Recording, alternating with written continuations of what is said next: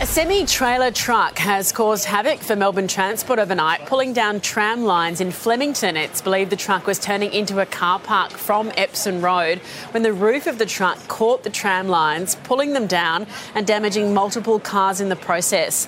Emergency services were joined by Yarra Trams and a power company to help make sense of the destruction there.